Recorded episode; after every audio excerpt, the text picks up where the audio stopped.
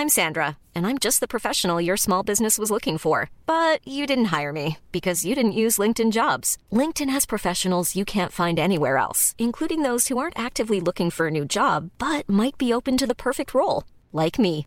In a given month, over 70% of LinkedIn users don't visit other leading job sites. So if you're not looking on LinkedIn, you'll miss out on great candidates like Sandra. Start hiring professionals like a professional. Post your free job on linkedin.com/people today.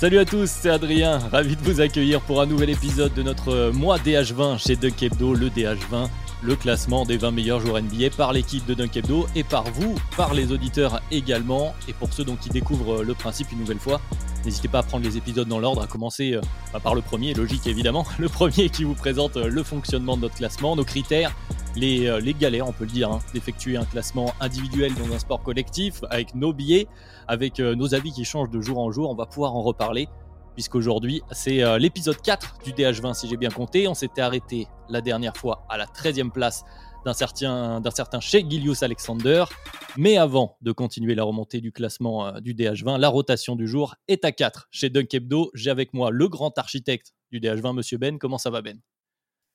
Ça va très très bien. Euh, c'est la première fois du coup que je suis présent pour un classement parce que j'étais là pour la première partie, mais depuis je ne suis pas rentré. Donc je rentre avec un épisode majeur, je pense, avec un joueur dont on aime beaucoup parler, donc ça va très bien. Eh bien, parfait. Deuxième membre du jour, Gabin, grand défenseur de Zion notamment. Comment ça va, Gabin? Ça va, ça va. Euh, en fait, comme tu l'as dit, on a des regrets et moi je regrette de ne pas avoir inclus euh, Dennis Schroeder dans mon classement, donc MVP euh, de la Coupe du Monde. J'annonce les Raptors euh, top 4 minimum euh, à l'Est euh, cette saison. on. On en reparlera, c'est le sujet d'un autre, d'un autre format chez Dunk Hebdo. Et en parlant d'entrée, euh, Ben, pour le DH20, lui, il est affûté comme jamais. C'est la première fois qu'on l'entend cette année, les deux retours, c'est Badian. Comment ça va, Badian Eh ben ça va, les vacances furent très bien. euh, j'ai j'ai- j'ai écouté à distance euh, du coup les premiers débats. et Je suis prêt à rentrer dans l'arène. Eh bien justement, avant de, de commencer les débats, rappel euh, protocolaire également, vous êtes euh, nombreux d'ailleurs à nous avoir suivis, alors bien suivi ce début de DH20, vous êtes nombreux à nous écouter, à réagir cette année sur les plateformes de podcast bien sûr, mais aussi sur Twitter, sur YouTube. YouTube qui a droit d'ailleurs à son bonus visuel, c'est le moment de rappeler le classement du DH20 2023 jusqu'ici, qui commence à la 21e place. 21e, Jamal Murray, 20e, De'Aaron Fox, 19e, James Harden, 18e, Jalen Brown, 17e Paul George, 16e Bam Adebayo. La semaine dernière, donc, on était 15e Jamorant, 14e Donovan Mitchell, 13e Shea Gilius Alexander. Et sans plus tarder, le 12e du DH20, un joueur qui va faire débat, je le sais d'avance, un inconnu au bataillon, 12e du DH20 2023, un certain LeBron James. 12e donc, 9e chez les auditeurs. Et la première question, elle est simple et je vais la poser au plus ancien d'entre nous. Ben, le joueur le plus difficile à juger d'après euh, les auditeurs dans le sondage qu'on avait, euh, qu'on avait proposé évidemment. Est-ce que ça a été la même chose pour toi? Qu'est-ce qu'on fait de LeBron James? Le plus difficile, je sais pas, mais clairement un des plus difficiles. D'abord à cause du statut, parce qu'on est face à un joueur qui était premier en 2020, qui était deuxième en 2021. C'est un- on est face à un joueur qui avait toujours été classé très très haut depuis la création du DH20. Difficile parce qu'on parle d'un joueur qu'on a vu à son prime comme marcher sur la NBA et qui est un des tout meilleurs joueurs de l'histoire. Donc effectivement, soit on a peut-être tendance à être trop dur face à l'image qu'on a vue de lui dans le passé, soit être parfois être trop, je dirais, euh, optimiste. Moi, j'ai tendance à être parmi la première catégorie parce qu'en fait, quand on analyse le DH20 année après année, j'ai toujours les brands plus bas que la moyenne. Euh, je le mets pas dans des tiers à part. Euh, par exemple, quand il y avait un grand débat il y a quelques années, Janis Lebron, il y a deux, deux, trois ans, moi j'étais du côté de Janis. Bon, c'est pas très surprenant, mais du coup, oui, c'est un joueur difficile à classer. Et puis je dirais que c'est aussi, il est aussi difficile à classer à cause de la particularité de son année. C'est-à-dire qu'il y a un effectif du côté des Lakers qui a été complètement remodelé, et donc on a ce contexte collectif qui est difficile. Et puis, cerise sur le gâteau, il y a cette blessure en playoff dont on va parler, qui fait que on est sur un joueur qui a le statut qui le rend compliqué, le contexte collectif et le physique. la blessure. Donc effectivement, ça a été un des joueurs les plus difficiles à classer, assurément. Je vais poser la, question à chacun, je pense, parce que c'est important. Le cas LeBron James, c'est un cahier euh, historique. Euh, Madiane, du coup, pour ton entrée, est-ce que LeBron, il t'a posé les mêmes soucis que Ben? Est-ce qu'il y en a d'autres? Est-ce que c'est plus terrain? Est-ce que c'est plus euh, le temps qui passe? C'est le temps qui passe, le fait d'avoir une analyse qui, du coup, doit se faire au plus près de ce qu'il vient de produire, sachant que ce qu'il vient de produire est quand même ben, souvent dépendant du contexte, avec un effectif très changeant on peut pas, pour un joueur comme LeBron James, euh, prendre dans l'analyse euh, des, choses qui se sont passées il y a deux ou trois ans. Ce qui peut être le cas pour d'autres joueurs, parce que finalement, ils sont un peu dans, leur, euh, leur prime, et, donc, bon, qu'on juge la saison actuelle, qu'on prenne en compte la série de playoffs d'il y a deux ans, ça va parce que dans le contexte, le joueur n'a pas spécialement régressé. Dans son cas, on arrive quand même normalement sur le bas de la courbe. Alors franchement, un bas de la courbe magnifique, hein, euh, faut, faut pas se mentir, c'est incroyable. Mais du coup, c'est très difficile parce qu'il faut rester très récent, euh, mais quand même garder le contexte en tête. Et, et, c'est très très difficile avec finalement un échantillon de match qui n'est pas si énorme que ça, de bien pouvoir évaluer son niveau. Et, et ça, ça, je pense que c'est ce qui rend le plus difficile euh, euh le, le classement de LeBron James. Je t'ai vu acquiescer, Gabin, même chose, plus sur euh, le contexte général. La blessure aussi que Ben a évoquée, est-ce qu'elle a un impact pour toi? La blessure, ça a été l'aspect qui a été le plus dur quand il a fallu euh, juger LeBron James parce que tu, il fait quand même de bons playoffs. Et du coup, on doit se demander, en fait, c'est quoi le, niveau réel de LeBron James? Est-ce qu'il peut faire mieux euh, sans cette blessure? Mais Honnêtement, j'ai pas eu tant que ça de difficulté à, juger LeBron. Donc, comme pour le DH20, il est 12e chez moi. Et ça me semblait assez évident qu'il y avait un écart entre lui et le 13e. Et donc euh, les tirs en dessous. Et les joueurs au-dessus, je les ai trouvés naturellement euh, plus forts. En fait, LeBron, ça n'a pas été un joueur difficile à classer pour moi, malgré euh, ce que j'entends des autres, du coup. Ok, bah je, vais, je vais arriver à, mes problèmes. Moi, ce que j'avais noté dans mes notes, je l'ai appelé le biais d'habitude, en fait. Et je pense qu'on va en reparler tout au long de l'épisode d'aujourd'hui.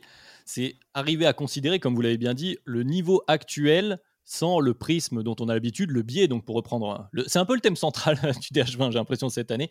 Et on salue euh, Amine euh, euh, qui, le cite souvent. Donc, d'un mec qui, bah, comme tu le disais, Ben, qui bah, discute au final pour le go du sport, quand même. Donc, mine de rien, on est obligé de le prendre en compte. Et en même temps, l'exagération inverse, elle me pose problème personnellement. parce que donc je l'ai un peu plus haut. Madiane, tu l'as en 9, tu as dit, gamin. Toi, tu l'as en 12, Ben aussi. Madiane en 9, moi en 10. Donc, je l'ai un peu plus au bout. Donc, j'ai un peu de mal aussi avec l'exagération inverse parce que après encore euh, voilà quelques semaines euh, cet été après avoir rendu le, classement, peut-être que je l'aurais mis un peu plus haut euh, de par justement la production terrain. Et, bah, parlons-en, parlons-en du terrain du joueur qui est LeBron James en 2023, handicapé certes par, par, une blessure, mais on a quand même pu le, voir jouer, beaucoup jouer hein, finalement en saison régulière, même si la fin ça a été un peu plus compliqué. ben, continuons dans cet ordre aussi pour LeBron James. Est-ce que le problème numéro un de LeBron James, ce n'est pas simplement qu'il n'est plus à lui tout seul, en fait, une offense d'élite en NBA. Si, si, c'est ça. C'est plus une supernova. Et c'est le problème. C'est plus une supernova parce que euh, pendant les années Cleveland ou un peu plus tôt, euh, il y a quelques années, on parlait beaucoup de la nécessité d'avoir un joueur, un deuxième porteur de balle dans ses équipes, parfois pour un peu le, seconder, mais quand il était sur le banc pour éviter que ses équipes plongent, maintenant, on l'a vu sur les playoffs, les Lakers n'ont pas eu de difficulté à parfois laisser des pans de match ou en tout cas laisser beaucoup de responsabilités à la création à Austin Reeves, par exemple. Il y a des attaques des, Lakers qui ont été créées par Austin Reeves. Et moi, le gros problème que ça me pose, c'est que tu as parlé des biais comme un des thèmes du DH20, il y a aussi le, les rôles qui sont un, autre thème du DH20. Et quel est le rôle de LeBron James s'il est plus porteur de balle, si ce n'est plus une supernova? Il n'a pas été en réussite au tir cette année. Je pense que c'est un peu une anomalie parce qu'en fait, quand tu regardes son tir globalement, c'est une mauvaise année au tir, mais je pense que c'est pas une année vraiment référence. Mais passons. Dans le drive sur le premier pas, c'est plus ce que c'était. C'est-à-dire qu'il est plus capable de faire ce genre de différence-là. Et loin du ballon, LeBron James, c'est globalement un mec que c'est pas sur spot-up et qui, comme beaucoup de joueurs qui ont eu ce rôle de supernova ou sont des supernovas, a, tendance à être vraiment partisan du moindre effort, parfois, même s'il fait un peu plus en playoff. Ce qui fait que moi, les Brand James, tu parles des chiffres, Adrien, moi je trouve que les chiffres sont parfois un peu biaisés. Alors c'était surtout le cas la saison dernière. la saison 2021-2022 où il a beaucoup joué au poste de pivot et du coup ça a permis de cacher, d'avoir des, des stats brutes très ronflantes mais qui n'étaient pas du tout indicatrices de son vrai niveau. Là, pour moi, LeBron James, j'ai un gros problème de à comprendre quel est son rôle maintenant. Parce que pour moi, c'est défensivement, on va y revenir, c'est un des moins bons joueurs qu'on aura dans ce top 12 qui se détache du reste. Et offensivement, je sais pas ce que c'est si c'est pas une supernova. Donc, c'est un peu compliqué, je te l'avoue. Bon, Madiane, du coup, c'est quoi son rôle à, LeBron en 2023 Voilà, la question compliquée, la patate chaude. Le, le, LeBron, en fait, c'est un excellent initiateur offensif. Il a, toujours euh, une très bonne vision de jeu. Mais en fait, il n'a plus les, capacités physiques de tromper son défenseur sur son premier passe, qui en fait, avant, ouvrait automatiquement des gros décalages et qui pouvait punir par sa vision de, jeu qui est excellente et sa capacité de, passe. Et, comme il n'a plus ça, euh, en fait, il a, il, a, il a plus besoin en fait de laisser la gonfle à un Austin Reeves par exemple, venir se placer lui dans un spot préférentiel pour lui, et là la re-récupérer pour du coup jouer son, son défenseur dans, un, dans, un, dans une position qui est préférentielle pour lui, et à ce moment-là réussir à créer. Ce qui est en fait de la, une espèce de création secondaire et j'ai du mal maintenant à le voir avec un rôle de premier initiateur euh, euh, offensif de j'ai la balle euh, tête euh, tête de raquette et je et je joue euh, et je joue mon, mon, défenseur avant de pour créer pour créer un décalage c'est autre chose maintenant. C'est il va se placer à un endroit réclamer la balle à cet endroit-là et du coup jouer. C'est vraiment très différent. Et du coup ça se, ça se voit notamment dans dans sa contribution victoire qui, quand on regarde, moi j'avais du mal à, évaluer son côté valuable pour cette équipe, à me dire, mais en fait, à quel point le Brand James est toujours valuable. Quand on regarde des, des, stats un peu basiques comme le box plus minus, on se dit, mais en fait, non, ça va. Finalement, quand il est hors terrain, ça ne va pas. Enfin, c'est, enfin, quand il est plus sur le terrain, ça ne va pas. Oui, mais ça ne va pas aussi parce que les titulaires des Lakers dégagent et que le contexte des Lakers fait qu'il n'avait pas, il n'avait pas des bonnes rotations pendant un grand moment cette année, ce qui a beaucoup faussé les stats. Mais quand je regarde par exemple les, les win par 48 minutes, il est au plus bas depuis sa saison rookie. Et quand on regarde euh, dans euh, les, les, les par 48 minutes, en fait, on voit la descente. On voit 2018-2019, 2020-2021, 2021-2022, puis 2022-2023. En fait, on voit dans cette stat finalement la bascule. C'est-à-dire que dans le rôle qu'il occupe actuellement et qui va de plus en plus s'occuper, il n'est plus le premier contributeur à la victoire de son équipe. Ah bah du coup, c'est euh, voilà, encore une question piège pour faire euh, transition au Gabin. Justement, Madiane, tu viens de finir là-dessus. Est-ce qu'on revient pas, Gabin, sur euh, la relativité au LeBron James qu'on a connu en fait? Oui, bon, il est certain, tout le monde le voit, il est de moins, ça y est, il commence à être de moins en moins fort. LeBron James est humain. Euh, oui, c'est une nouvelle. LeBron James est humain, il commence à baisser niveau. Est-ce que vraiment LeBron James moins fort que ce qu'il a été, ça, ça, commence pas cette année à se vraiment se voir et à le, faire perdre des places dans le classement? Ça se voit clairement, son corps commence euh, petit à petit à, lui faire défaut. Et c'est dur de comprendre ça quand on a vu euh, cette ère de domination pendant deux décennies entières. Maintenant, faut l'accepter. En fait, il y a eu une réelle transition dans son jeu. Madiane en a parlé et c'est plus du tout le même joueur. Faut plus le prendre comme euh, la superstar offensive euh, qu'il était dans euh, bah, dans le Cleveland par exemple du début des années 2010. C'est plutôt maintenant une option 1B. Et c'est la transition. En fait, ça se voit qu'il est moins puissant, moins explosif et on peut voir que son corps le lâche quand on regarde ses pourcentages à 3 points. Il en prend beaucoup plus qu'avant je me suis amusé à compter. Euh, sur les saisons entre 2003 et 2019, il est en moyenne à 19,6% de tirs tentés à 3 points. Euh, depuis 2019, il est passé à 30,7. C'est énorme. Mais c'est, il force beaucoup et c'est pas son arme en fait. Il est qu'à 28% de réussite en playoff cette année par exemple. il y a beaucoup de séquences où on sent que euh, la fatigue arrive et que son corps le gêne. Et au lieu de faire ses drives qu'il aurait fait il y a 5 ans, il préfère forcer des, shoots à trois points par moment. Et c'est, il, il, fait plus aussi peur qu'avant en fait. Ça me dérange. Maintenant, je je vois pas les Lakers gagner euh, le titre avec LeBron première option sans une superstar à côté. je vois, pour, pour ajouter euh, à votre moulin, puisque de toute façon on est à, on à peu près raccord là-dessus, bon c'est vrai que dans les chiffres bruts, tu en as parlé euh, Ben, il reste quand même LeBron James le 9 score en NBA, il hein, faut le rappeler tout de même, il est juste derrière KD devant des Mitchell, Booker, Kyrie, etc. Donc c'est pas plus mal, effectivement son efficacité est la plus basse depuis euh, sa saison rookie, mais il est tout juste à 100, hein. il est dans l'efficacité moyenne de l'NBA si on prend le, fameux True Shooting Plus. Mais euh, ce qui m'intéresse dans cette histoire de rôle, moi j'avais noté aussi que, euh, en fait, en tant que créateur principal, comme vous l'avez dit, sur pick en tant que ball handler, il est plus que dans le 55e centile. Il est à peu près dans la moyenne de l'NBA en tant que ball handler sur pick. On parle de LeBron James, là où, alors, la fréquence est assez faible, l'échantillon est beaucoup plus faible, mais en tant que euh, roll, que rollman, que poseur d'écran, là, il est dans le 71e centile. Donc on est peut-être sur quelque chose, effectivement, avec sa perte d'explosivité, vous l'avez bien dit, de premier pas, il n'arrive plus à faire la, différence en, partant de l'extérieur sur voilà, une, certaine explosivité sur le premier pas. Par contre, derrière, il a toujours des, lectures élites, c'est évident, c'est toujours LeBron James. Et peut-être que c'est là qu'il arrive à un moment dans, dans, sa carrière où il doit, il doit prendre conscience de ce changement de rôle. Ben, je vois que tu voulais réagir. Euh, pour euh, donner euh, un autre argument, il y a les stats en ISO par exemple. Moi j'adore.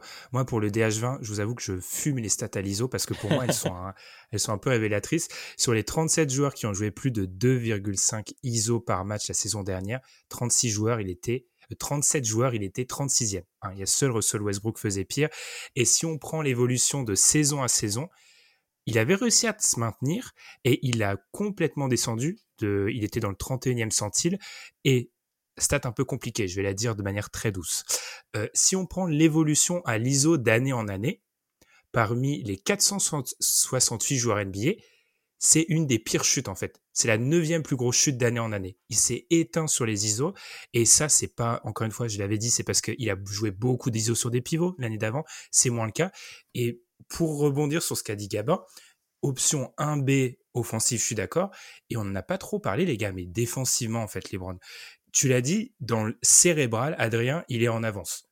Je veux dire, cérébralement, c'est le numéro 1 du DH20 cérébral. Il est, c'est-à-dire que il a une capacité à lire les actions, etc. Même si son corps lui permet plus de certaines choses, il crée énormément pour la joueur à côté de lui, etc.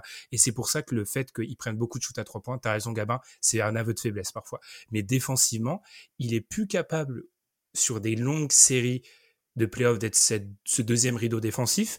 Et ce truc, j'en avais parlé, je crois, dans un podcast il y a quelques années, c'était Nate Duncan qui avait dit ça un jour. Les mecs ont peur d'attaquer les Browns parce que c'est les Browns James, en fait. Ce truc-là, il existe de moins en moins. C'est-à-dire que les mecs l'attaquent maintenant, les Browns. Et on voit sur des profils plus petits que c'est difficile. Donc, à la fois un 1B qui défensivement et cérébralement peut faire des choses, mais dont le corps ne lui permet plus de faire toutes les choses qu'il voit, ça forcément ça descend dans le DH20. Ah bah ça va être le, sujet un, peu de fin, mais moi ça m'intéresse que justement cette histoire de, de, ce qu'il a dû faire, j'ai l'impression que le problème il a aussi été un peu généré par les Lakers dans cette histoire. J'ai envie de dédouaner un peu LeBron, parce qu'on a été euh, relativement négatif. Je rappelle qu'on est euh, à la 12e place du DH20, hein, ça joue encore euh, pas mal au basket. Mais justement, il a eu besoin en termes de, de, présence et de volume global d'être très présent de faire le pompier en saison régulière, de garder le navire à flot et un navire dont tout l'équipage pratiquement euh, bon, sauf le second, on va dire, on va dire ça comme ça, a changé au milieu de la saison régulière. Donc avec un fond de jeu pratiquement inexistant et qui tient sur comment LeBron James décide euh, qu'on fasse une attaque. Même s'il est plus capable d'autant le faire qu'avant, ça reste tourné autour de lui. C'est énormément de responsabilités. Ce qu'il a fait arriver peut-être en playoff, on en parlera. Bon, on a un tout petit échantillon euh, du coup cette année par rapport à ce dont on a l'habitude évidemment avec LeBron James. Mais comme tu le disais, Gabin, il a quand même plutôt fait bonne figure alors certes, peut-être pas au niveau euh, qu'on aimerait, mais est-ce que vraiment, du coup, Madiane, je te, relance, on va recontinuer un, dernier tour autour de ça. Est-ce qu'il est vraiment déjà passé au cap de 1B, LeBron James? En fait, il, n'a pas le jeu d'un 1B tout à fait. Et, c'est ça qui, va être compliqué, c'est-à-dire que le LeBron James n'est pas, n'est pas fait pour être lieutenant. Du coup, il sera... En fait, idéalement, il faudrait qu'il soit lieutenant d'un type qui peut initier l'attaque, mais n'est pas vraiment un passeur.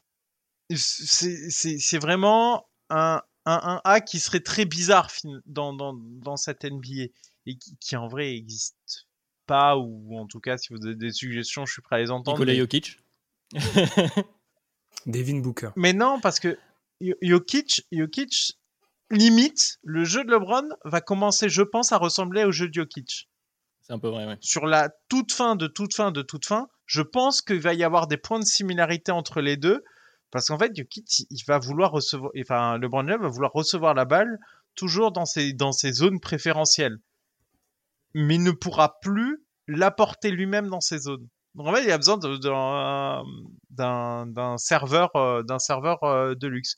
Mais ce qui est bien finalement dans, dans Sakers, c'est qu'il a l'air quand même d'avoir euh, typiquement du coup un joueur dont alors attention je suis pas dans la hype la hype irréelle qui a eu cet été hein, faut se calmer sur ce joueur mais un, un Austin Reeves est peut-être un joueur qui ne prend pas la place énorme justement mais qui pourra essayer de servir LeBron, mais qui effectivement aura un rôle très limité, qui lui ira très bien.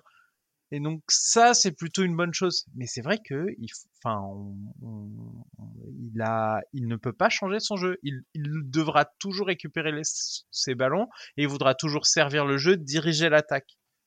Donc ça va être de plus en plus compliqué. Il va falloir euh, de plus en plus se creuser la tête, ce qu'on ne faisait pas avant, pour se dire comment est-ce qu'on fait fit un effectif autour de LeBron James? Parce que son lieutenant n'est pas, n'est pas un porteur de balle principal de toute façon. Justement, voilà, comme tu dis, je pense à faire un peu conclusion. Tu m'excuseras, Gabin, mais comme ça, je te donnerai la parole en premier. La transition est beaucoup trop belle. Effectivement, sur euh, mhm. LeBron James, va falloir surveiller l'évolution euh, du profil, du choix de profil peut-être de LeBron James euh, en avançant en âge, puisque comme tu l'as dit, Ben, il est toujours très intelligent et comprend le jeu au basket. C'est peut-être pas le mec pour lequel on se fait le plus de, d'inquiétude, en tout cas sur la suite du jeu, même si l'âge avance et n'en finit plus d'avancer pour LeBron. Hein. il va bientôt être le joueur le plus vieux en NBA. Euh, si ce n'est pas le cas en 2024, j'ai pas la stat tous les yeux, mais il doit, s'en approcher grandement. ça, hein. dépend, ça, dépend, parce qu'en fait, ça dépend si tu comptes un free agent ou pas en NBA. Bref. Oui, voilà, c'est une autre avec stat. Le, avec le départ de Denis Aslem, ça doit être lui, je pense. Voilà, mais on est sur des joueurs qui sont un peu loin, un peu loin du DH20. Voilà, en tout cas, c'est de, loin le plus vieux du DH20. Et parlons de cette histoire de lieutenant, puisque évidemment, vous l'avez compris, vous l'avez deviné, c'est le 11e du DH20 2023. Anthony Davis, Anthony Davis, qui est 12e euh, chez les auditeurs. Bon, Gabin, je te relance euh, dessus. Effectivement, c'est lui euh, le lieutenant, si l'on veut, de LeBron James. Après, il y avait quand même cette histoire, parce que moi, c'est ça qui, m'embête un peu. J'ai envie de te lancer là-dessus. C'était le projet aux Lakers, la transition, pendant que LeBron James entamait son déclin, entre guillemets, était au début le 1A avec Anthony Davis. LeBron James entame son déclin. Anthony Davis éclot finalement en jouant de plus en plus de matchs, etc. Devient, lui, l'option 1, 1A cette fois-ci. Est-ce que c'est pas le souci qu'on a avec Anthony Davis, même si là il est devant LeBron James, est-ce qu'il a vraiment réussi cette transition-là? Eh ben, Premièrement, je pense qu'il avait le talent, mais il n'a pas pu le faire à cause des blessures, parce que ça fait plusieurs saisons d'affilée qu'il manque trop de matchs. Et donc quand tu es aussi irrégulier sur euh, ton nombre de matchs, bah, c'est difficile de, progresser. Et deuxièmement, je pense que on s'est un peu trompé sur lui et que c'est pas forcément son rôle. Est-ce que ce qu'on a avec euh, Anthony Davis, c'est déjà très euh, abouti, mais c'est une superstar défensive. Pour moi, c'est le, ça peut se débattre, et encore que je pense que c'est le meilleur défenseur intérieur euh, de toute la ligue, avec la protection de cercle, la mobilité. C'est un joueur vertical. Il a aussi un truc que les autres n'ont pas, c'est un peu le, le sens du timing pour aller contrer les, les autres. Pas si vous voyez, il sait toujours attendre le bon moment. Et ça, ça permet aussi de comparer par exemple à un Jaren Jackson Jr. de pas prendre de fautes. Enfin voilà, c'est euh, un défenseur élite. Et est-ce qu'on peut vraiment demander à Anthony Davis de l'autre côté du terrain d'être euh, une option 1 euh, offensivement? Moi, je suis pas sûr. C'est déjà un, un, très bon scoreur, mais c'est un, un, finisseur. Déjà, c'est pas un organisateur de jeu, mais voilà, c'est un très bon finisseur doublé avec un défenseur élite. Moi, ça me suffit largement. J'en attends pas forcément plus de, de Anthony Davis. Écoute, Ben, on, on continue dans le même ordre cette histoire du, profil. Du coup, on continue un peu sur ce thème-là du profil, mais dans mhm. l'autre sens avec Anthony Davis. Alors, il y a le, effectivement le cas des blessures, en tout cas de la perception qu'on en a. Ça a été mieux tout de même euh, cette année pour Anthony Davis. Pour le coup, c'est pas lui qui s'est blessé au final euh, dans, les, playoffs. Euh, est-ce que voilà, est-ce que la problématique, c'est pas ce, avec quoi Gabin vient de terminer, cette entre guillemets talent dépendance, comme dirait comme dirait Tom, en tout cas, ce besoin de guard play d'Anthony Davis qui en fait, qui lui offre un, plafond, une limite, en tout cas, quand on arrive à cette range-là dans le DH20.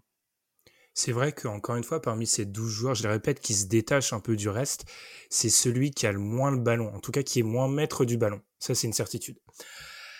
Moi, je vous avoue que Anthony Davis, il m'a un peu embêté parce que si je devais le juger vraiment, je pense qu'il serait deux places plus haut. Mon vrai problème avec Anthony Davis, c'est, et Gabin l'a un peu dit, c'est cette capacité à répéter ses pics. Parce que les deux dernières fois en soi qu'on l'a vu vraiment sans blessure ou sans blessure majeure en playoff, c'est 2020 où il finit cinquième du DH20 et c'est maintenant. Parce que ça, c'est, c'est le meilleur joueur des Lakers sur les playoffs. Alors, j'aime pas avoir ce genre de rôle, mais quand on avait dit ça en preview, on s'était fait un petit peu remonter les bretelles. C'était le meilleur joueur des Lakers, je suis désolé. Je n'ai plus de voix quand je dis ça tellement j'en suis énervé, passons. Mais bref. Mais par rapport à Davis, par rapport au profil, pour moi, tu l'as un peu dit, Gabin, c'est le A+, si je reprends mes notes ultimes, parce qu'il est dans le débat pour être le meilleur défenseur de la ligue. Et offensivement, quand ça marche, c'est une option 1 dépendante, ce que j'appelle. C'est-à-dire que oui, il sera extrêmement dépendant du, de ce qu'il y a autour de lui. Notre biais, il vient du fait qu'on est trop habitué à avoir des mecs haut du DH20 qui sont complètement maîtres du ballon. Donc, en fait, on a un peu de mal, je pense, à le mettre plus haut. Et notre deuxième chose, c'est cette capacité, je l'ai dit, à répéter ça. Et c'est le jeu d'Anthony Davis. Parce qu'en fait, Anthony Davis, c'est avec un joueur qui prend beaucoup de mi-distance, qui est pas super, super adroit au cercle, par exemple. Bah, c'est ça qui est un peu difficile, en fait. Il, serait un, une option dépendante totalement maîtresse offensivement. Je pense qu'il serait un peu plus haut. Ah je, vais intercepter euh, Madiane avant de te redonner la parole, parce que la question de l'efficacité, c'est une des premières choses que j'ai notées. Moi, c'est mon problème numéro un avec Anthony Davis. Dans cette histoire de rôle euh, et de rôle souhaité euh, de chaque joueur, j'ai un problème avec Anthony Davis qui a annoncé là, il y a quelques jours qu'il voulait rejouer au poste 4. Et c'est une vraie question. Alors, je vois l'intérêt pour des questions physiques, par exemple, de ne pas avoir affronté tous les, pivots de la ligue, surtout qu'en ce moment, il y en a deux qui discutent très très fort mais ce, n'est pas là où sont ses qualités. Et euh, tu as parlé de l'efficacité au cercle, mais au tir, voilà, on s'est rendu compte. Bon, il y a eu la bulle qui fait qu'il était très haut, mais depuis, je suis désolé, Anthony Davis n'est pas un shooter. J'ai noté les stats. Je vais en faire quelques-unes là. Je suis désolé, mais c'est parce que voilà, ça m'a un peu chafouiné, on va dire ça comme ça. on voit qu'Adrien il est vénère. En les disant, ouais. Non, mais au pull-up, il a une efficacité, un EFG de 42.2. J'ai fait un filtre avec pour, pour avoir quelques joueurs dans la ligue avec plus de 40 matchs, il reviendra à plus de 20 minutes par match. Et là, il a plus de tentatives. Il est juste derrière. Attention, hein, Jalen Suggs, Franz Wagner, et il est juste devant Oji Anunobi en pull-up. En catch and shoot, 40.5 de FG avec le même type de filtre. Il est sur 177 joueurs, 177 joueurs hein, qui ont fait plus de 40 matchs, plus de 20 minutes, plus de deux tentatives en catch and shoot par match. 175e. Il est derrière Barnes et devant Achua et Sochan. qui est le seul derrière, ou Sohan, je ne sais plus comment on le prononce à chaque fois. Les deux seuls qui sont derrière lui. Hein.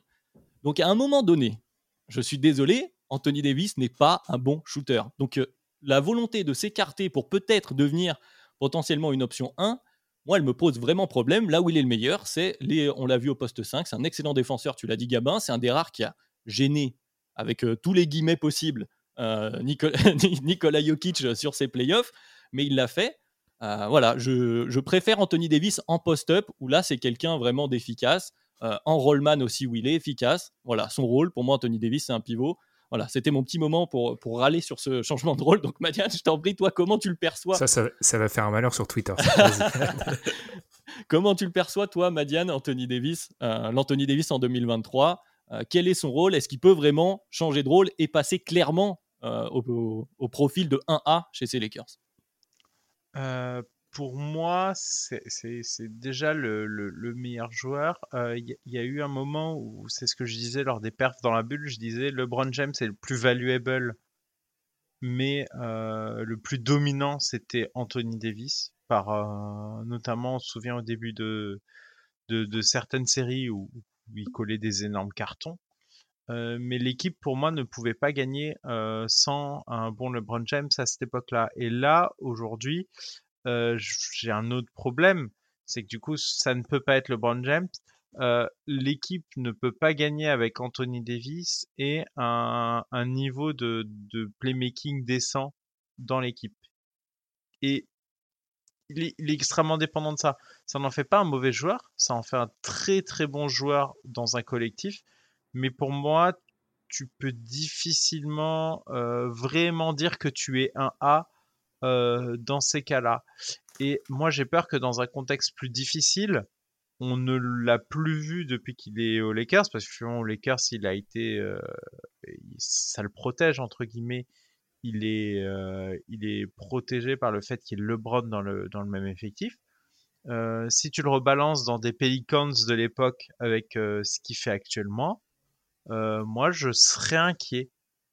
Je serais inquiet pour cette équipe et je me demanderais si ça pourrait marcher aussi bien donc je commence vraiment à avoir du mal à l'envisager en, en, vraie option 1 qui existe. Elle existe en interdépendance avec d'autres éléments collectifs. C'est un joueur qui, du coup, fit bien la situation des Lakers. Mais, mais un, un A, j'ai besoin de plus. Et on, pourra avoir le débat, du coup, et les auditeurs l'entendront au sujet de Joel Embiid. Euh, c'est que c'est que c'est des joueurs dont le profil euh, fait que des fois, tu sens quand même qu'il y a un plafond de verre qui peut s'inscrire. Et j'ai l'impression qu'on est un peu dans le même cas. C'est-à-dire que son profil fait que une option 1A euh, nommée Anthony Davis, je, je, je, commence à ne plus y croire. Je, je demande à avoir tort, mais si il était capable à lui tout seul de, faire ce travail-là, je pense que LeBron James, avec son intelligence de jeu, lui aurait déjà confié. S'ils ont besoin absolument de playmaking en plus de celui de LeBron James qui devient secondaire, euh, c'est bien parce que Anthony Davis euh, est incapable de, de, prendre en charge cette attaque. Mais par contre, tout ce qu'il apporte à l'effectif, c'est d'un niveau, euh, c'est d'un très très bon niveau et d'un niveau euh, et d'un niveau très satisfaisant. Oui, comme le rappelait bien Ben, on est dans, bon là il est 11e mais dans le top 12 du DH20 qui se, dé, qui se, dé, qui se détache en plus du reste, euh, qui est déjà de, de, très bons joueurs NBA, donc effectivement il y a, y a de grandes qualités. Ben, je t'ai vu réagir à l'évocation du contexte Pelicans, il me semble. tu voulais ajouter quelque chose? Euh, Non, plus globalement, je vais reprendre un argument d'Amine à propos de Bam Adebayo. Faudrait pas trop relativiser son niveau défensif en fait, parce que les, les séries par exemple euh, la série Memphis, la série Warriors, euh, il empêche euh, Stephen Curry d'accéder au panier en fait. Mmh. Enfin, il, il change le schéma défensif adverse. Et pour ceux qui n'ont pas écouté cet épisode, écoutez-le. Ce que disait Amine par rapport à Bam, c'est que quand tu as un certain niveau défensif, en fait, ça justifie ton entrée dans le DH20. Et Anthony Davis, sachant qu'il a ce rôle de peut-être meilleur défenseur du monde, couplé à, alors oui, on met en, on met en, on n'est peut-être pas sûr que ça soit l'option 1, mais si c'est un 1B, enfin encore une fois, dans cet idéal que beaucoup de gens aimeraient voir dans beaucoup de joueurs NBA, ça serait de, de l'encre défensive et du 1B offensif, ça justifie sa place. Moi, c'est encore une fois, sur les moments de brillance, je trouve qu'il se rapproche quand même beaucoup, beaucoup de cet idéal-là. C'est le joueur qui s'en rapproche le plus, sûrement en NBA. Mais je pense qu'il faut pas sous-estimer le fait que sur la défense, c'est un joueur DH20, en fait, presque oui. que sur ça. Ouais, puis c'est un joueur avec et... énormément de qualité. Pardon, Madiane, euh, vas-y, vas-y, je t'en prie.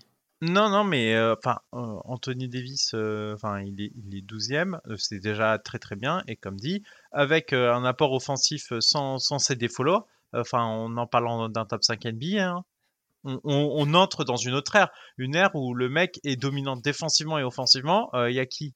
Il y a qui dans le dans le top du DH20 Il y a les deux premiers. Hein. À peu près, mais c'est vrai qu'il souffre peut-être aussi de de cette fameuse attente qu'on a de certains joueurs. Et c'est vrai qu'Anthony Davis, ben on en parlait entre nous off juste avant. Euh, parmi les, prospects des dernières années dans les drafts, donc numéro 1 de draft, qui est clairement le meilleur joueur de sa draft, il était là. Euh, les, ses, comment dire, ses outils euh, théoriques sont tellement élevés. Puis on l'a vu, donc tu l'as dit Ben, il a un niveau défensif euh, élite, il l'a toujours. Et on l'a vu avoir un niveau offensif par séquence, par année, peut-être si on, si on prend la bulle notamment, où on se dit peut-être que théoriquement, comme tu dis Manian, on peut en faire un, un top, top, top joueur. Et là, on, voilà, on commence à gratter le, fameux top 5 du DH20, mais on aura l'occasion d'en reparler quand, quand, on y sera. Euh, Gabin là-dessus, toujours euh, sur Anthony Davis, avant de, de, continuer à, remonter. Est-ce qu'on n'a pas aussi un problème avec Anthony Davis euh, du, comment dire, un souci, je vais revenir à ça, mais de l'effectif des Lakers C'est-à-dire qu'il est extrêmement efficace, ils ont besoin de lui de manière extrême, il a dans les plus, les plus-minus, dans tout ce qui est le, comment dire, l'utilité qu'il a par rapport à ses remplaçants, etc. Il y, a, une vraie différence. Donc justement, là, on a quelques, quelques recrutements où on veut compter sur du Christian Wood ou je ne sais qui du côté des Lakers. Est-ce que c'est pas aussi une des limites d'Anthony Davis, c'est que tu as besoin d'avoir, puisqu'il ne joue pas forcément beaucoup, euh, voilà, d'avoir du monde autour, d'avoir un contexte particulier. Et c'est un peu le reproche qu'on faisait au nouveau LeBron entre guillemets là juste avant. euh, de voilà, c'est plus compliqué de construire un, effectif autour d'Anthony Davis que certains autres joueurs de ce DH20. Mais vous en avez parlé, pas que Anthony Davis, mais aussi avec LeBron James. Ce duo pouvait marcher en 2020 quand LeBron était encore à son niveau euh, élite. Maintenant, avec les deux joueurs qui sont un peu des 1B offensifs, c'est beaucoup plus euh, compliqué de faire tourner une attaque autour. Et on a vu donc les, le management essayer de des, joueurs comme Westbrook et en fait ça n'a pas du tout fonctionné. Donc c'est peut-être l'équipe de la ligue où c'est le plus compliqué de construire autour de ces stars parce que c'est deux profils atypiques qu'on n'a pas dans, dans, les autres équipes. Et c'est pour ça qu'il y a peut-être un plafond de verre aussi euh, au-dessus de Anthony Davis parce que si tu n'es pas le créateur offensif de ton attaque et que tu as un B, aussi bon défenseur que tu sois, bah tu pourras pas emmener une équipe au titre euh, tout seul tant que tu développeras pas ce jeu offensif euh, de l'autre côté. Donc, finalement, en fait, LeBron James et Anthony Davis, je les aime bien dans, dans ce tiers-là à la place 11 euh, et 12 parce que enfin, je les vois pas forcément euh, exploser ce plafond et aller plus haut en l'état si les deux continuent de jouer ensemble. D'ailleurs, ça devient intéressant, d'ailleurs, comme tu dis, 11 et 12, parce que finalement, le classement final du DH20 fait qu'on a l'air de considérer, voilà, ils sont à peu près au même niveau, et bon, Anthony Davis serait le 1A si on croit le, euh, le, vote global, mais euh, ça, évolue selon. Euh, il me semble que Madiane et moi, on a LeBron en 1A, si on prend les, votes de nos DH20 cette année. Et vous deux, vous l'avez, donc LeBron en 1B et Anthony Davis en, 1A. Donc effectivement, ils sont prêts à une situation. Voilà, on va voir comment ça évolue côté des Lakers, mais c'est sûr que ça va être intéressant et peut-être qu'on aura une vraie évolution pour le DH20 de l'année prochaine. Mais d'abord, on est loin d'avoir terminé le DH20 2023 puisqu'on arrive à la moitié, à la fameuse dixième place. Et lui aussi, on va beaucoup en entendre parler, en tout cas on en entend déjà beaucoup parler d'ailleurs cet été, on attend le, dénouement de la saga, vous l'avez compris, la saga Damian Lillard, qui est donc dixième du DH20 en 2023, qui est onzième chez euh, les auditeurs et qui est tout le temps à peu près euh, dans cette range. Madiane, c'est à toi hein, que je vais euh, donner la parole. On est sur un Lillard qui évolue entre voilà 10, 10, 12, 10 dans le DH20 les dernières années, malgré des saisons qui évoluent, mais peut-être un contexte de Portland qui pose pas mal de soucis. Comment on arrive à classer Damian Lillard? Qu'est-ce qu'il fait? Je vois toi tout de même, tu l'as sixième. C'est toi qui as le plus haut. Tu gardes confiance en Damian Lillard. Et, c'est très dur en fait parce que euh, j'ai presque l'impression de faire un pari avec ce classement, mais je l'assume. Euh, comme dit, euh, je, déteste évaluer un joueur sans playoff. donc, donc c'est très très très difficile à juger Damian Lillard, mais pour paraphraser un certain Ben, la saison régulière de Damien Lillard, elle est folle. Euh, c'est vrai, c'est vrai. Ok. Donc, je me suis dit, bon, la dernière impression de playoff de Damien Lillard, c'était des pourcentages au tir et des, et des points par possession à l'isolation complètement anormaux avec un volume qui n'avait aucun sens avec euh, je, cette image est toujours folle avec des joueurs qui prient quand ces shoots ne finissent pas par rentrer. Euh, la saison régulière, elle est cette année, elle est, elle est, elle est folle effectivement euh, dans les chiffres, etc.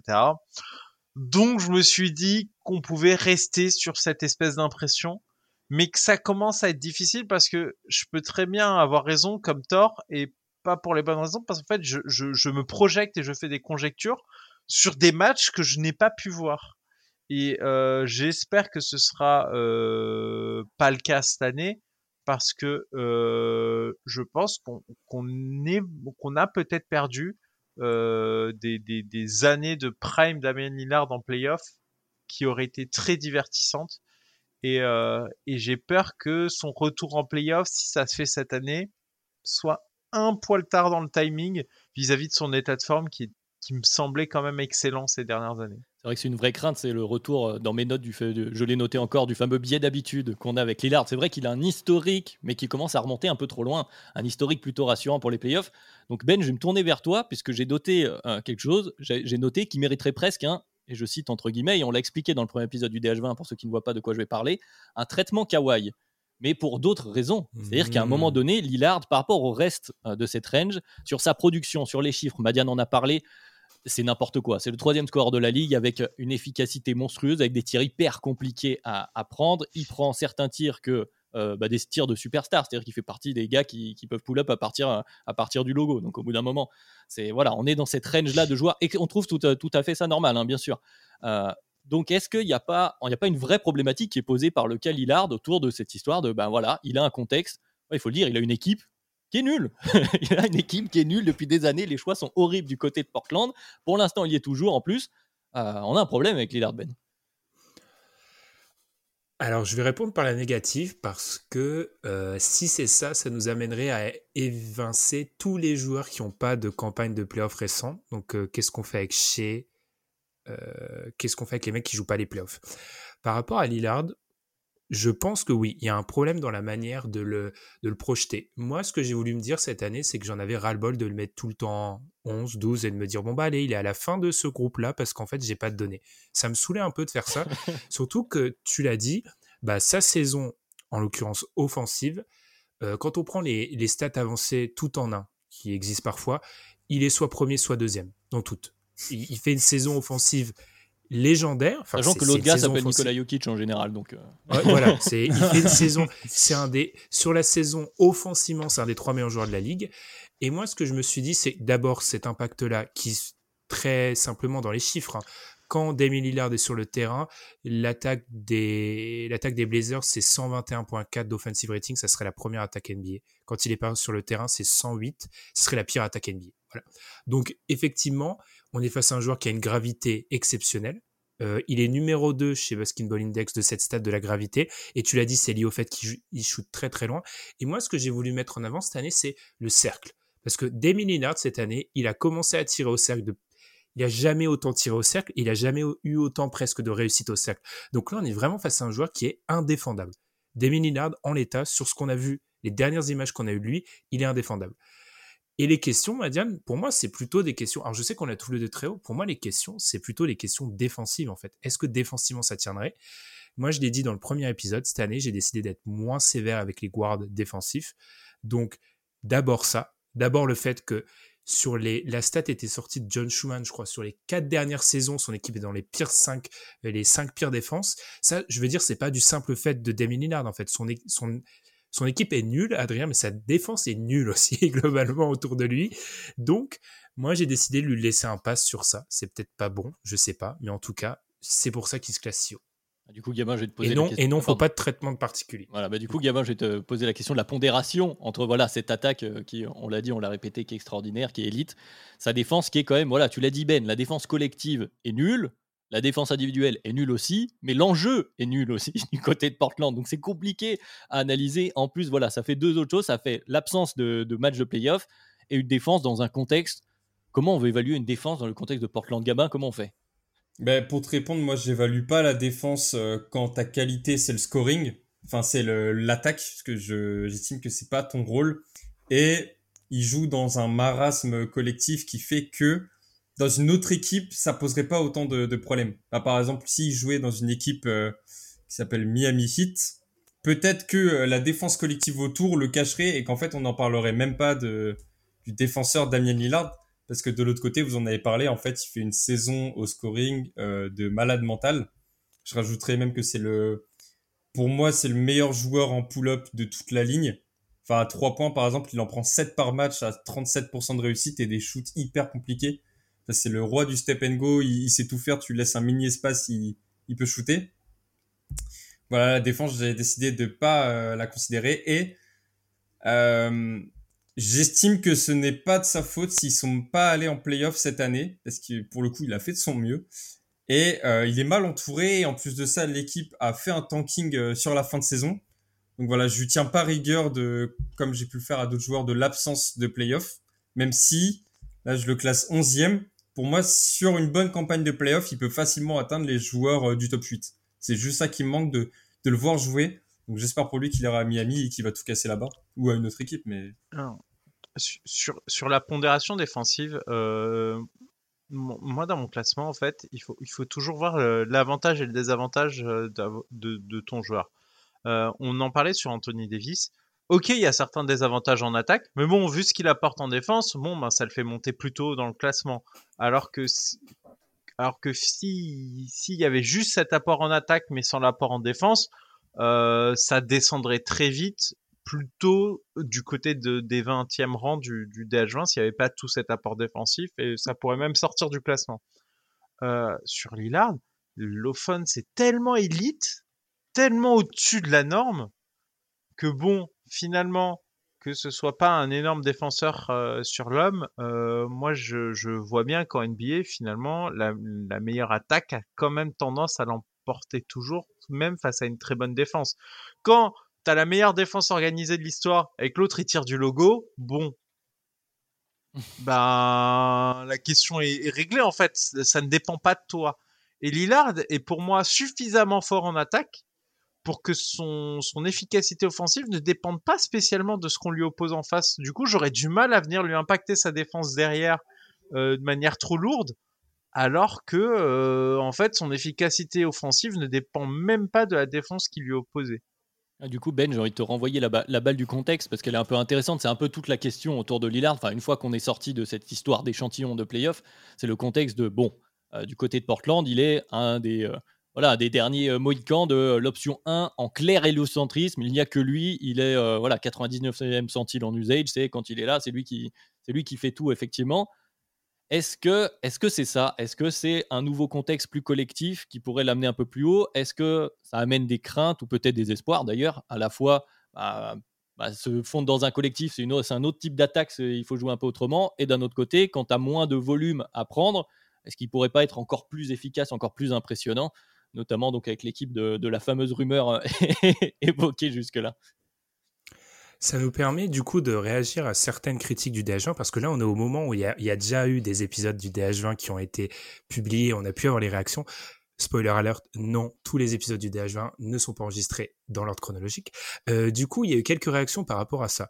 Nous, je pense que globalement, on est d'accord pour dire que on essaye de juger des joueurs en dehors du contexte, mais on ne peut pas, on n'a pas l'audace de dire qu'on est capable de juger ces fameux joueurs hors du contexte. Parce qu'en fait, il y a un contexte qui existe, qui avantage certains, qui désavantage certains. Par rapport à Damien Lillard, je pense que oui, il aurait, parce que globalement, la critique que tu peux faire de Damien Lillard, c'est, elle est défensive, en fait. Ou tu pourrais limite critiquer son, sa trop grande charge offensive, et le fait qu'au niveau des playmakers, il est peut-être pas au niveau des mecs qui ont un usage aussi, euh, fou. Il est peut-être pas au niveau là. C'est peut-être les deux critiques que tu peux faire. Bah, si tu venais à réduire un peu sa charge offensive, déjà, moi, je, je suis désolé, mais encore une fois, c'est mon parti pris de cette année. J'ai pas assez vu de trucs défensivement il y a quelques années sur des Lillard catastrophiques pour me dire que par rapport à un mec qui va beaucoup au cercle, qui joue beaucoup sur ses qualités athlétiques, il a forcément beaucoup perdu à ce niveau-là. Donc dans un contexte un peu plus défensif, genre Miami, ça me poserait pas de problème. Et deuxième chose, je pense qu'aussi il aurait la capacité à être fort loin du ballon. Parce qu'en fait, si tu le rapproches au mec dont tout le monde peut penser, qui est très fort de loin, etc., si tu le rapproches d'un Voldemort, euh, Stephen Curry, il y a cette capacité à être déjà, bon, un shooter qui, c'est là où je serais peut-être pas d'accord avec Gabin, je pense qu'en pull-up, Curry reste la référence, je pense, même si Lillard s'en rapproche. Bah, s'il a cette capacité en plus à jouer off-ball, dans un contexte où il serait un petit peu plus, euh, moins, justement, responsabilisé, ça serait parfait autant je crois au fait qu'il soit pas complètement négatif en défense, jouer off-ball, il a jamais trop fait. Je suis pessimiste. Ouais, mais jouer off-ball cette année, c'est impossible. C'est pour ça qu'il faut voir. Là, avec son équipe, enfin, c'est. Franchement, euh, les Portland Trail Blazers sont sur le terrain, t'es obligé de lui donner la balle et de laisser organiser le jeu. D'où l'option. Ouais, ouais. Bien sûr. Mmh. Le, le, grand débat. Je ne sais pas si, si, Madiane, euh, si Madiane avait quelque chose sur, sur, ce potentiel. Bon, là, on est un peu dans la projection, mais c'est vrai que c'était un peu le thème sur les, les, deux joueurs précédents. On se projetait sur les Lakers, qu'est-ce qui peut arriver. Bon, là, c'est difficile de se dire. En fait, je vais te poser la question comme ça, Madiane. Si Lillard reste à Portland dans le DH20 2024, il sera encore dans cette range. Et s'il sera à Miami ou euh, une autre équipe avec un contexte plus favorable, je veux dire ça de manière plus large, il peut potentiellement monter. Finalement, ça se résume comme ça ça, pour moi, en fait, le seul moyen de monter, hein, moi je l'ai très haut. Hein. Moi, pour moi, là, c'est une question de pas descendre. C'est, il est déjà haut chez moi. Je, je projette sur le fait que s'il avait été en playoff, ça aurait pu être tout aussi fou et, et nous offrir des grands moments. Euh, là, s'il est tradé, il doit faire la campagne que j'ai projetée pour garder son classement. Et euh, s'il n'est pas tradé, je vais être obligé à un moment de, de descendre et de dire bah oui, ben je peux plus attendre Milan euh, avec juste des espoirs. Euh, tu peux refaire la même saison régulière, mais mais il y a un moment, ce classement est très difficile à maintenir sur juste une théorie de de toute façon c'est indéfendable, donc il fera la même en playoff. Ben Ouais, mais ça crée un précédent. Moi, je, vu qu'on commence à avoir des années de DH20, je pense un peu au temps long, pour moi, ça, crée, créerait un, un précédent trop compliqué, ça. Parce que ça exclurait tout joueur qui n'a pas été vraiment en playoff d'une place très haute. Non, et sans, sans, sans l'exclure, hein. Enfin, moi, je parle pas de, de le faire passer de, de 6 à 20. Hein. C'est tu- légèrement baisser. Et ça dépendra aussi du niveau qu'afficheront les autres joueurs autour.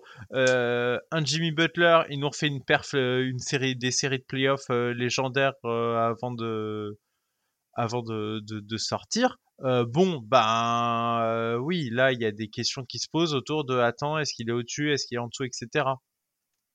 Donc c'est, ça dépend aussi de, du canon des autres joueurs. Si la plupart des joueurs ont déçu, que Lillard ne va pas en playoff, mais qu'il est tout aussi légendaire sur sa saison régulière, il va peut-être garder son classement. Mais euh, si les autres montent plus en playoff, je serai obligé à un moment de les rehausser. Et ça voudra pas dire que Lillard c'est moins, c'est que les autres ils ont aussi prouvé énormément et que Lillard j'ai plus l'échantillon playoff que je valorise énormément. Je vais, je vais rattacher la question hein, pour, pour relancer la balle sur ce thème-là, sur quelque chose d'un petit peu plus large au DH20. euh, Je pense que vous mettez le doigt sur quelque chose d'intéressant, c'est-à-dire que euh, la plupart des joueurs qu'on a cités euh, derrière dans le DH20, alors pas tous, hein, mais pour la plupart, justement, il y avait cette critique-là de on n'a pas encore assez d'échantillons, pas- voire pas du tout d'échantillons en playoff, ou alors on a besoin d'une confirmation. Je pense à un des Aaron Fox, par exemple, à la 20e place. Euh, Est-ce que du coup, le problème d'un Lillard, mais c'est peut-être un peu le cas des, deux amis du Lakers, ça va pas être aussi ça, c'est qu'on va devoir finir par leur mettre aussi cette question-là un peu au même niveau. Alors Lillard, bah, ça fait longtemps qu'on t'a pas vu, donc finalement, est-ce que tu mérites pas d'avoir le même bémol que, euh, que Shea, que Fox, que ce type de joueur-là? Et, euh, et pour Da- Davis ou, ou LeBron, est-ce que c'est pas un peu comme le, ce qu'on avait évoqué sur les secondes options de James Harden, voilà, sur, sur ces joueurs qui sont en train d'évoluer en termes de profil est-ce que bah voilà, est-ce qu'on ne doit pas mettre entre guillemets, hein, on est toujours dans le DH20, je le répète une nouvelle fois, mais pour moi c'est un peu important, l'espèce de sanction de, euh, eh ben c'est pas ce qu'on espérait, c'est ou c'est plus euh, ce qu'on espérait. Gamin, t'as pas entendu encore sur le sujet? Mais je pense qu'il a déjà euh, la sanction parce que s'il avait fait des playoffs et qu'il nous avait refait la campagne qu'il a faite quand ils sont allés en finale de conférence, je pense qu'il serait plus haut. C'est-à-dire que sa place de dixième, je pense que c'est déjà le résultat du fait que ça fait deux ans qu'on l'ait pas vu en playoff. Qu'en fait, et, et moi, c'est, ça a aussi été ma logique, il aurait pu atteindre le top 8, je pense, avec une très bonne campagne de playoff. Donc je pense que c'est déjà le cas. On a déjà ce billet en se disant, bah, moi, je veux voir euh, des matchs de haut niveau avec Damien Lillard avant de pouvoir le mettre plus haut. C'est vrai que c'est un biais même un un- peu général, hein. il n'y a pas que le tien, gamin, Ouais. parce que je, re- je regardais, je voulais re- reprendre euh, le classement. Tu l'as dit, euh, Ben, le top 12 se démarque, mais en fait, là, aujourd'hui, nos 10-11-12, nos euh, Lillard, Davis, James, sont aussi un peu loin euh, de la Mhm. place du dessus. Donc au final, y a... la question s'est posée pour tout le monde et pour nos auditeurs compris. Quoi. Mais clairement, et par rapport à cette question de est-ce qu'il va pas falloir les sanctionner, c'est là où je rejoins complètement Gabin. Pour moi, Lillard, ça fait trois ans qu'on le classe plus vraiment. En fait, ça fait, ça fait trois ans qu'on le met là en se disant, et c'est pour ça que c'est ce que j'ai voulu dire au début. le garde-fou. Ça fait trois. Ouais, on se dit, bon, bah, il est parmi l'élite, mais on le met à la fin de l'élite parce qu'on n'a pas de données de playoff. C'est ça qui est un petit peu embêtant. Par rapport à cette question de va falloir les sanctionner, etc., moi, c'était une démarche que j'avais voulu avoir dans le DH20 cette année. Mon problème, c'est la saison régulière de Lillard. La saison régulière de Lillard est beaucoup trop fort pour ne serait-ce que le descendre. Parce que, euh, encore une fois, on, a du mal à projeter sur des playoffs. C'est difficile à faire.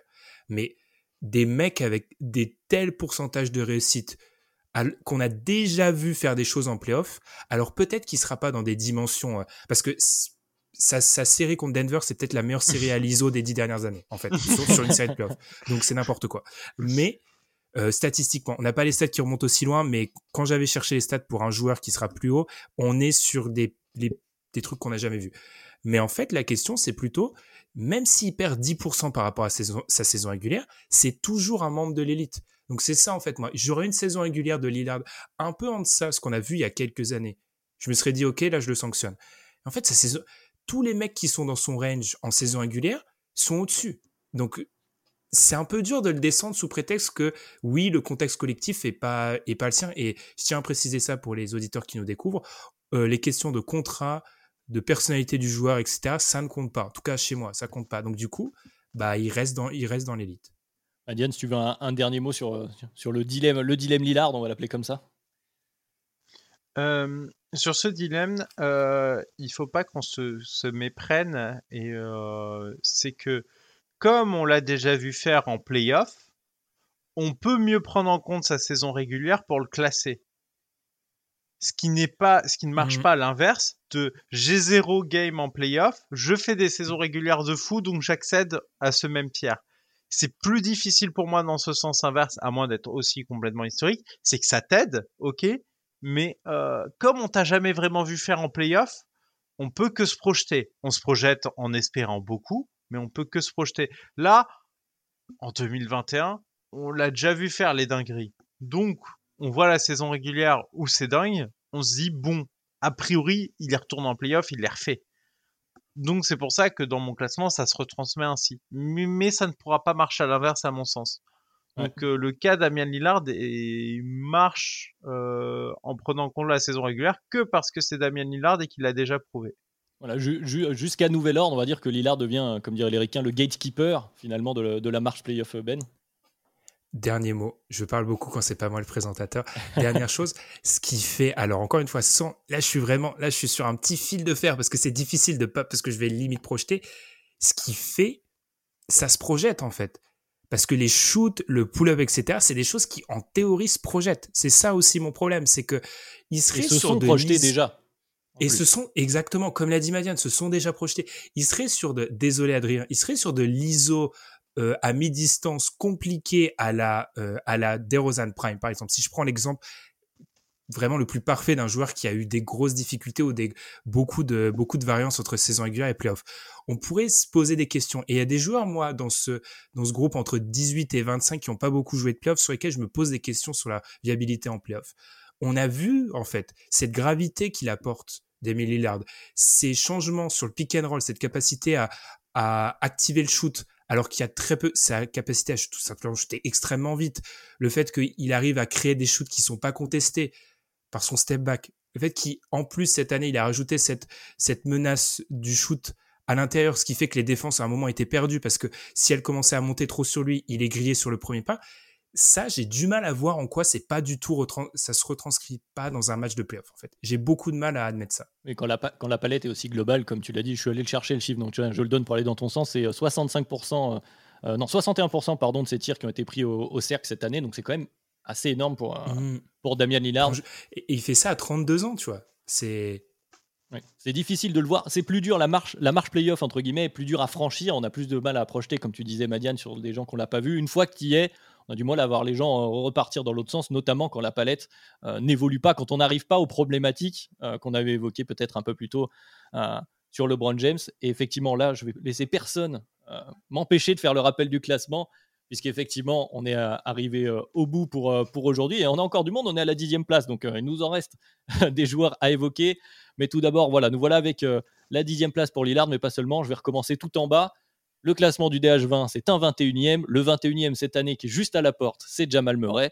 Et ensuite, nous avons donc 20e d'Aaron Fox, 19e James Harden, 18e Jalen Brown, 17e Paul George, 16e Bam Adebayo, en 15 Jamorant, 14 Donovan Mitchell, 13 chez Gideus Alexander, 12 LeBron James, LeBron James 12e du DH20, 11e Anthony Davis et donc 10e Damian Lillard.